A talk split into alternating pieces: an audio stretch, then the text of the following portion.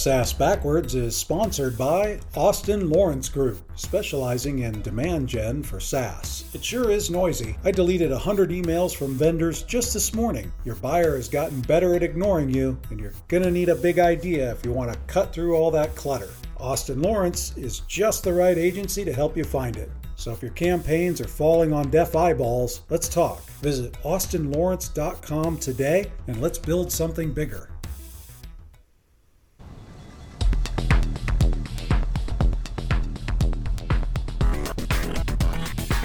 Welcome to the SaaS Backwards Podcast, where we reverse engineer the success of fast-growing SaaS firms and explore strategies C M Os and C E Os are using to drive their businesses forward.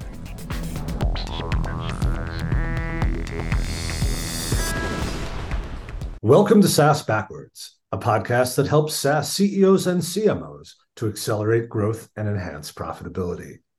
Our guest today is Chuck Fuerst, C M O at Reverse Logix, an end-to-end, fully integrated returns management system built specifically for retail, e-commerce, manufacturing, and third-party logistics organizations. The goal of the system is to deliver a superior customer returns experience, save employee time with faster workflows, and increase profits. Hey, Chuck, welcome to the podcast.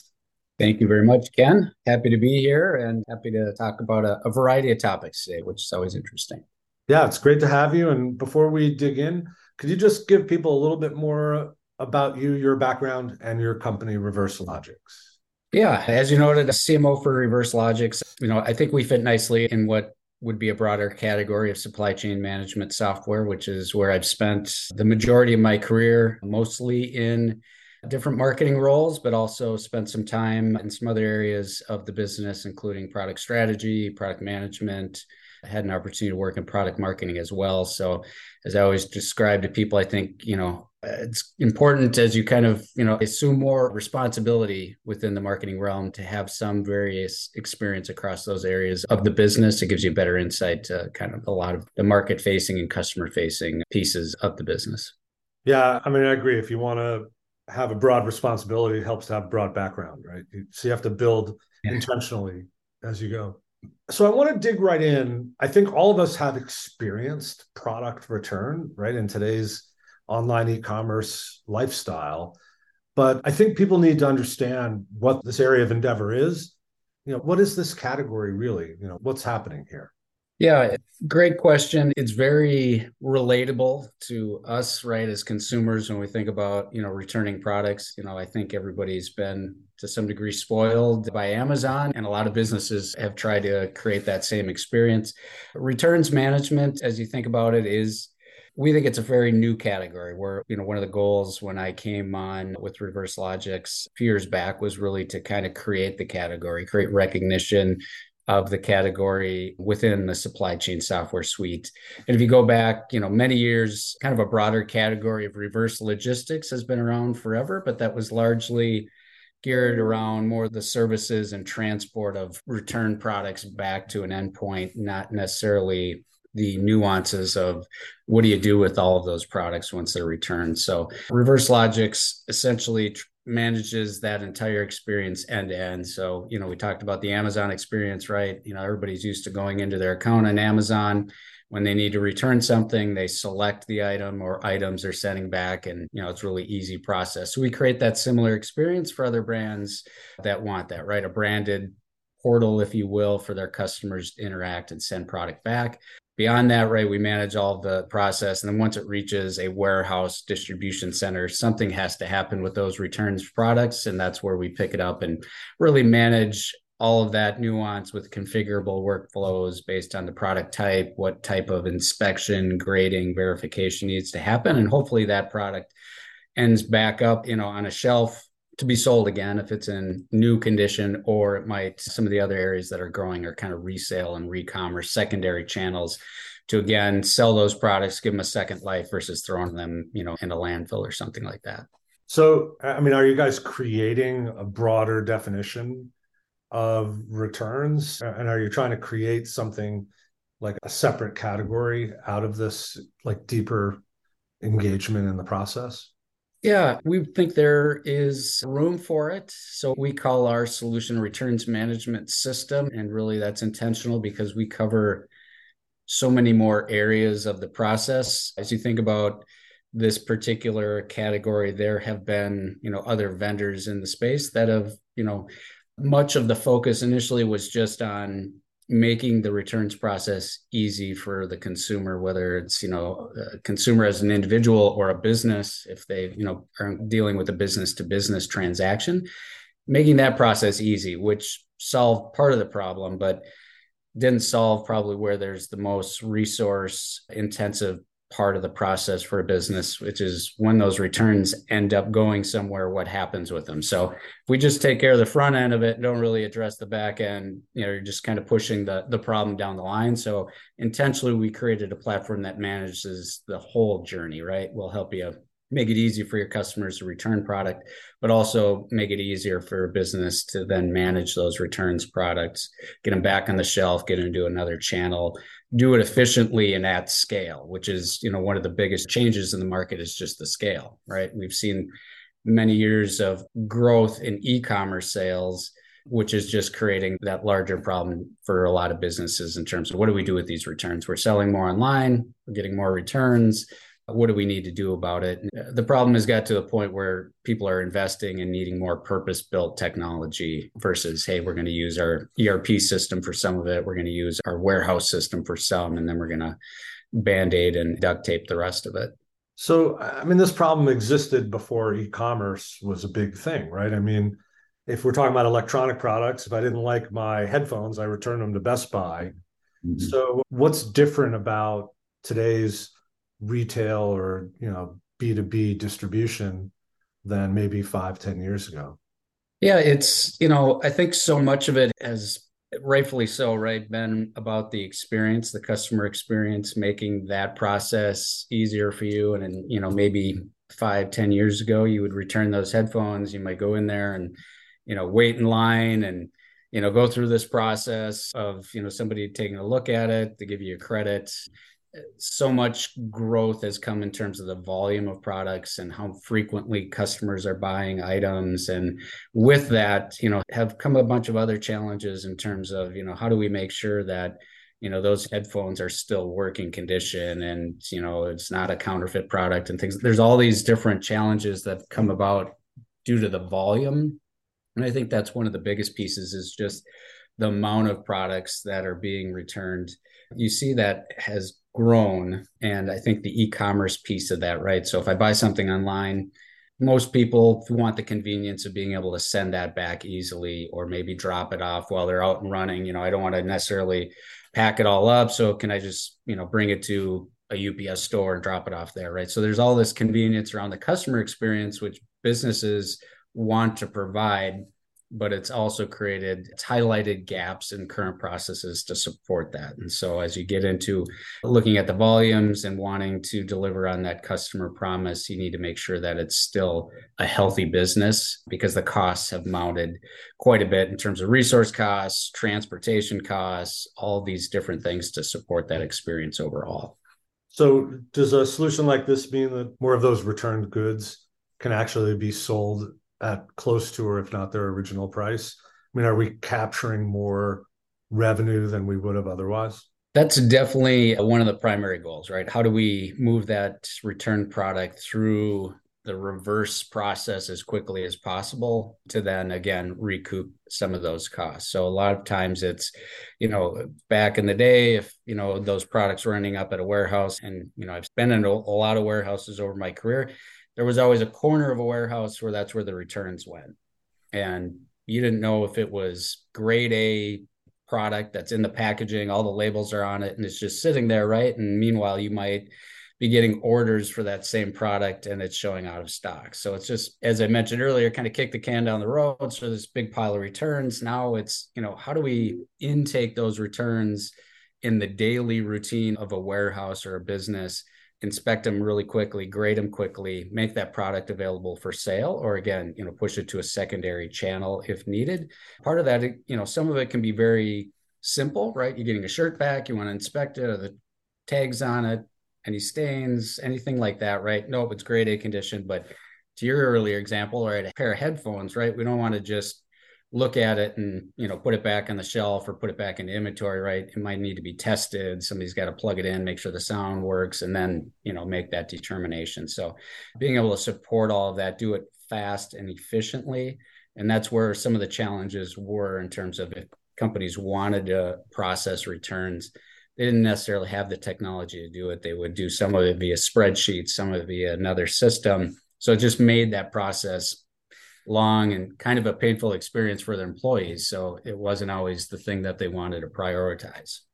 So for your clients, I mean, what is their journey here? What does that look like? I mean, like, where are they today often? And, you know, how do they get to achieving the vision of the solution? Like, what's that journey take? It's a great question. And kind of, you know, as you look at a new category or a new category of software, you know, we've been talking about some of the challenges. So I think businesses know they have a pain, right? But they're not necessarily aware of the category or what options are available. So part of our process with customers and with the market overall, right, is not different than a lot of other categories, but there's a lot more, I would say, education and, you know, discussion around what is this platform? What does it cover? What does technology solve? Everybody has a very specific, I think, use case and challenge. So even though we provide a solution that covers all areas of what we would say the return journey or life cycle, most often a, a customer comes to us and they're feeling, you know, acute pain in, in one particular area, or they're in charge of one area and they want to solve that. So it could be, hey, we need to process all those returns a lot more quickly in our warehouse with less labor, and, you know, they're looking for something, but they don't necessarily know what to call it, right? They're not necessarily calling it returns management software when they search for it or something like that. So we need to be aware of what the market's looking for. What are some of the pains? What do people think about, or what do they call this pain? You know, how do they describe it, so that when they're looking for it, they can find our solution as well. So definitely, you know, it's not new, but heavy focus on, on a lot of content, but also educational content that helps buyers find the right solution for them. So we're really, you know, like some of our favorite books here are the Challenger Sale, Challenger Customer. And in fact, we had one of the authors of those books on the podcast just a couple episodes ago. I don't know if that got to you, but it sounds like this is a an opportunity for some commercial teaching, right? You have a prospect base that knows they have some kind of problem, but they may not be solution aware, right? Right. Yeah, exactly. So is a lot of your marketing effort trying to gain agreement on the problem with them? Like, we understand your problem and we want to help you frame that out and frame out a solution? Definitely. So we do a lot of traditional thought leadership content. Some of it is around understanding what are some of the things to look for in your business, right? What are different areas you want to measure? I think one of the areas that has been most impactful is just kind of from a cost perspective. I think there isn't necessarily a broader understanding of the depth of the cost, right? We've talked about a few of them in terms of, you know, resources and just handling products, but then there's transportation. And, you know, when you sell a product on your e-commerce site, that's where most of the excitement is, right? E-commerce sales are growing, but when those returns come back, right, we should really be subtracting those from your gross sales, so you have a net sales picture. But the industry or, or a lot of companies haven't got to that point yet. So it's, again, equipping some of the buyers to understand what are some of the questions to ask internally, what are some of the areas to look at, and then what can technology do to support their business or their business case. And a lot of times we're working very much hand in hand with our customers and building that business case, help them shape that story internally. And again, what areas, what are the most impactful areas, but what are some of the less understood areas of cost where they can help alleviate some of that. So is there sort of an analytical component to the solution, uh, analytical and reporting, so that they can drill into like which products or categories of products are driving more return issues? Yeah, you hit on a, a very, very good point there in terms of, hey, you know, we want to make this process easier for a business, but I guess the holy grail, if you will, for a business is really how do they reduce or prevent returns in the first place. And you really can't make inroads there until you understand the problem at a, at a little bit deeper scale. And that goes back to, you know, why are we getting product back? And maybe you might find out that a particular Sure, it keeps coming back more frequently. And when customers return it, they say that the color didn't match their expectations. Okay, you know, so we need to put better descriptions or photos or images on the website. Back to that headphone example, right? This pair of headphones keep coming back. The plug wears out or something, right? You know, something is faulty on that. That then points to something more upstream in the manufacturing process, but without really being able to measure that and have visibility across kind of The, the entire returns journey. You don't have that data, or you don't have the data in, in real time to make decisions, right? So you might go through a whole selling season with those headphones and find out, hey, we've had a faulty component the whole time. We've got, you know, a thirty percent or higher return rate on those. Wouldn't it have been great to know that a month into that process or a week into it, so you could then, you know, figure out a resolution? I think there's probably a lot of things people could imagine once they start digging into the data, right? There's a lot of ways to be creative about understanding the flow of returns and how to reduce them or create more revenue on the back end of those returns. So it's an interesting business problem. I want to shift gears a little bit with you. Company recently had a private equity deal, right? And that's changed things for you. And I'm I'm curious if you can kind of elaborate on how marketing has had to ramp up and gear up for different expectations with an investment like that.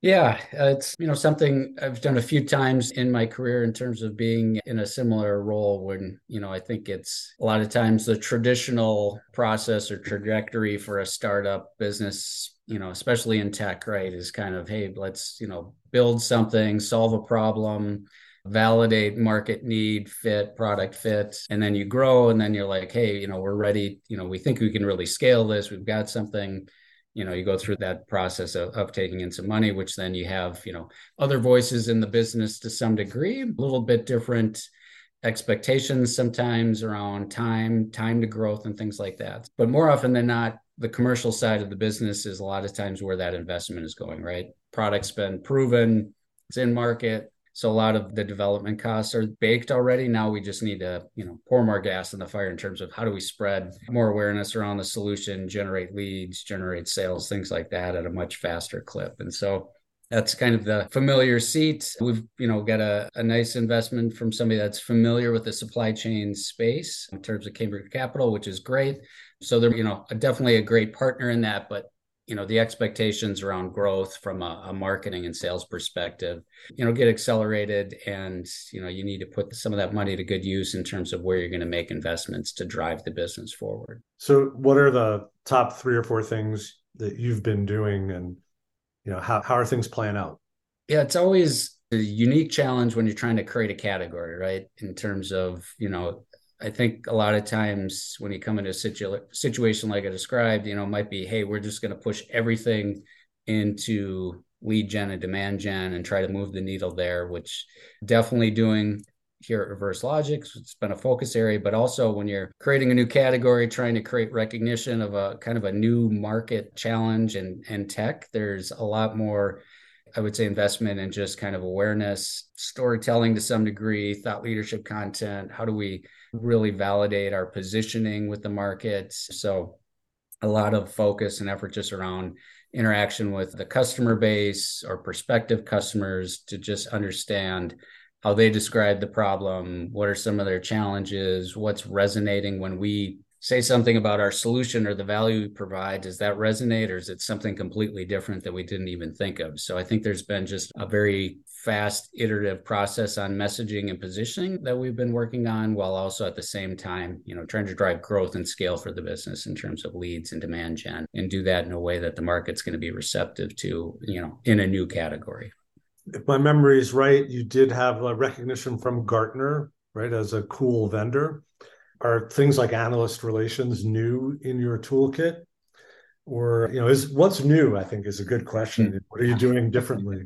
Yeah, excellent question. We fit in a category of software, as I mentioned, supply chain software, but we're what I would call as an enterprise solution, right? It's enterprise software. It's not necessarily a SaaS solution where somebody can, you know, go onto the website, enter a credit card and, you know, get us access to it and you're up and running, right? It's involves a lot of different area of the business. It's not necessarily a, a super heavy lift, but the implementation, the impact of the business is very big. So it's an enterprise solution. So that's where, you know, analysts and validation and more of a peer network and influence helps in this area. So analyst relations is not something that's new for me, but I saw it as a key vehicle for us just because we were in a new category. We needed some validation as an enterprise solution, right? It's the, the old saying, nobody gets fired for hiring I B M, right? So there's always this idea of, you know, hey, we're going to invest in a fairly new software solution with a newer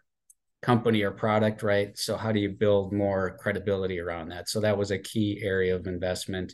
And then just working with existing customers to help, I think, tell the story around the value they were getting, how we were proven large enterprise deployments is critical. So I, those weren't necessarily, you know, I think new ideas, but it was probably the degree of focus in those areas was much heavier in terms of my you know, initially coming into the business than it might be for other startups in this space or in a different space, I should say. Yeah. It also occurs to me that there's probably a big role here in post-sale implementation, right? The getting adoption of this solution is, is probably complicated, right? Can you speak a little bit to the role of customer success in getting the solution going and how that also helps build the flywheel for marketing and sales? Yeah, it's a critical area of our business. You know, our goal is to make sure every customer is happy when they go live, but also that once they're using the solution that they're, I think, broadening exposure, right? You know, I think pushing more returns through it is great, but, you know, how are we giving visibility of the solution to other areas of the business and the impact? How do we get more users interacting with it? And then how do we help them make sure that they're measuring success along the way? So our customer success team works very closely with our customers in terms of after go live, business reviews. What are the things we want to benchmark to make sure that you're getting the value out of that, and look for opportunities where we can drive even more value in the business? As I mentioned, a lot of times we start in one area and, you know, solve that. And now how can we, you know, allow them to get more value out of the system? But the end of the day, we want happy customers that, you know, spread the word, as peer networks are critical to any business, but definitely when you're in a newer category, people are going to talk, what are you using for returns, or how did you solve this? And, you know, that's where we're going to be found most often. It's not necessarily, you know, through us calling or emailing people consistently. Yeah. When we did our prep, we kind of talked about pricing and packaging. And I'm wondering if you know, the packaging aspect of the solution is an important part of like growing, like the land and expand, right? So what you described, we all call land and expand, right? We start in one area and we hope to grow. Is pricing and packaging contributing to the ability to do the land and expand?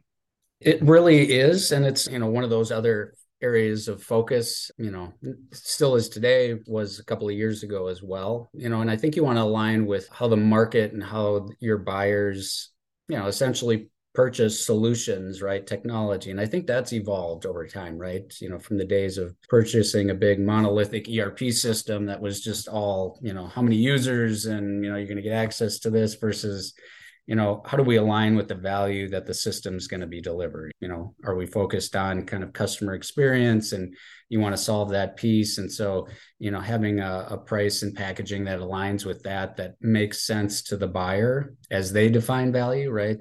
So the last thing you want to do is put something out there and they're like, well, that doesn't make sense. We're paying for all this other stuff. And that's, you know, less impactful for what we're trying to solve today. So I think the The modular pro- approach for a business, even when you have a platform, supports what you noted as kind of the land and expand model. But I think it gives you a lot more flexibility in how you work with your buyers in terms of, you know, the value they see, how they envision buying software, and, and can you align to that? So it's going to be easier for them, you know, not only to buy it, but then see the value and then want to broaden the partnership with you.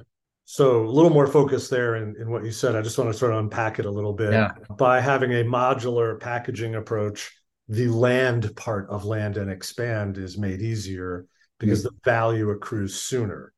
So we're not trying to sell the whole solution to you all at once. If you're experiencing the pain on the returns experience, let's start with your own customers, the end customer experience, and let you solve for that. And by the way, there's all these other things waiting for you, right?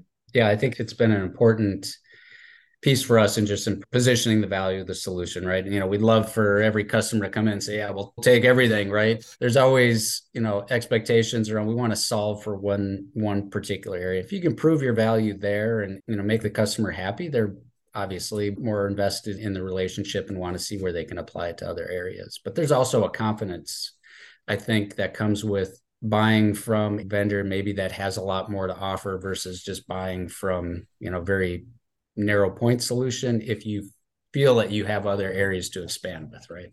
Right. So it allows you to lead the customer to a vision, but get them started today. So it's kind of a nice place for an enterprise software to be. You know, you don't have to digest this monolithic giant piece of software. You can get the benefit of a point solution with the future of an enterprise product, right? It's kind of a cool way to go to market. One of the things we talked about was, and I think, you know, I want to give some kudos to you. You know, you've said that you try and stay really close to your customers. And one of the ways you do that is by listening to call recordings, right? Sales calls. Can you elaborate a little bit on starting that process, the outcome of listening to those calls, and, you know, what else you're doing to stay close to your customers and prospects?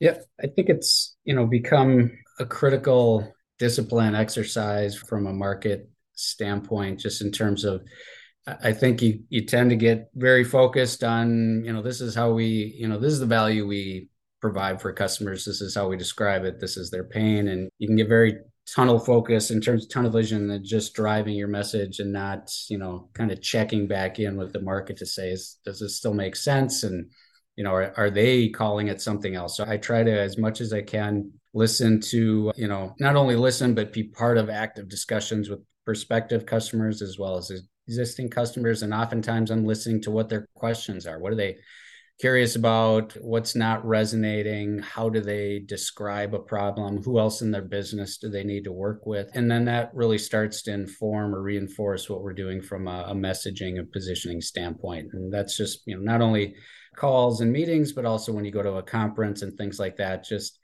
try to be curious and ask a couple of questions and really listen to what that customer is saying and how they describe things, because that, I think, you know, companies and marketers can fall into a trap of just, hey, we're calling it, this is what some, you know, our competitors position it as. And, you know, we think we have all those answers, but our customers are thinking something completely different, or they've got a different challenge, or they just describe it, you know, totally different than how we're positioning it, and we're missing the mark, right? So that's the the worst place you want to be.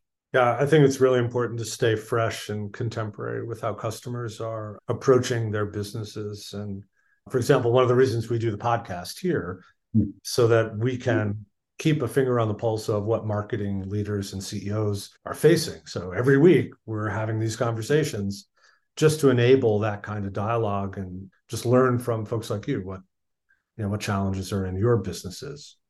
Last thing I want to touch on, Chuck, is you've been with these guys a few years, came in as like a V P of marketing and grew into and got promoted into a C M O role. And I think that's an aspiration for many of the people that would listen to the podcast. I'm curious how that came about. You know, what did you have to do within the organization to make that transition possible for yourself? I think it's great to have that that kind of outcome as a marketing leader. So I'd love to know how you how you made that come about. Yeah, you know, it was, I would say it was a nice surprise. Necessarily wasn't something that I was shooting for initially or anything like that, but it was great. And I, I've had the luxury of having a very, I think, open-minded and, you know, creative C E O that, you know, understands, you know, hey, marketing is not necessarily his role, right? He, want, he gave me the freedom to kind of start to shape that and drive that, aligned with the goals of the business, but really give some level of freedom. I think from, you know, kind of to your question, my advice there, you know, as I come into a new role like that, especially when there's maybe some expectations to grow more quickly in terms of just on the commercial side, is really to try to deliver early wins demonstrate some track record of success. Don't try to solve everything at once, or don't come in and say, hey, you know, the first big noticeable thing I can do is revamp the website. You know, that could be part of your plan because you're look, looking at messaging and positioning, but, you know, I kind of shy away from that being the first thing you do, right? How do we, you know, retool one area, or how do we drive some leads right away and start demonstrating traction while also working on some of these other areas? So that's definitely was an area of focus for me. Get involved in other areas beyond just marketing, right? We talked about kind of listening to the market and conferences and call recordings and taking all of that in, but also try to be as active as you can with that as well. And then working with existing customers, you know, what was their what was their journey with the, the company and the product, and what do they think about it today, and where are they, you know, where's their, their business going? And I think that just gives you a much more well-rounded view of the business, product, customer base, but then also just your sphere of influence on the business becomes much greater than, you know, I just, I don't want to say just marketing, but you can be more impactful in other areas, pricing, packaging, strategy, things like that.